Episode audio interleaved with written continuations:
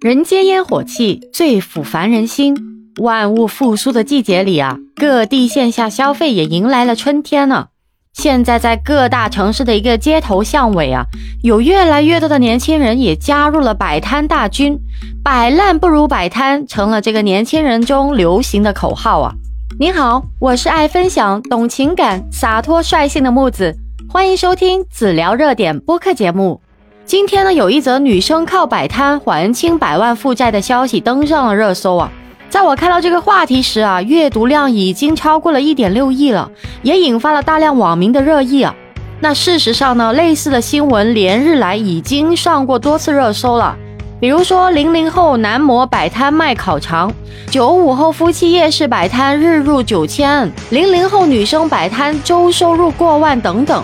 那么，曾经火遍全国的地摊经济，在一夜之间再度成为了人们津津乐道的话题啊！只不过呢，这次摆摊的主人公大多变成了年轻人了。那这一群九零后甚至零零后啊，白天大多是西装革履出入高档写字楼，晚上则化身成为一个充满市井气息的小摊贩，融入到了这个拥挤的夜市当中，开辟起了属于自己的一个副业啊！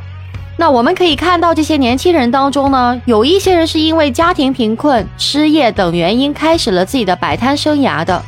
那他们呢，也利用了自己的专业技术和兴趣，将摆摊变成了一种稳定的收入来源。而还有一些人呢，则是为了追求自由、体验不一样的生活方式，选择摆摊创业。那无论是出于什么样的原因啊，年轻人的摆摊创业无疑是一个值得关注的话题了。他们不仅在为自己创造机会啊，也在为社会带来了一些正能量哦。在经济发展不稳定的情况下呢，摆摊创业也成为了一种重要的就业方式了，为社会提供了就业机会，还推动了社会经济的发展呢。那当然了，摆摊创业也存在着一些挑战哦。摆摊的成本低，但是摆摊创业的成功并非易事啊。年轻人需要具备良好的商业敏感度、销售技巧，还有市场洞察力，才能在这个竞争激烈的市场当中脱颖而出哦。那另外呢，摆摊也是需要遵守市场规则和政策法规哦，不能违法违规经营啊。此外呢，摆摊创业也是需要承担一定的风险的，比如说天气、消费者需求等因素的一个变化，都会对这个摆摊生意产生影响哦。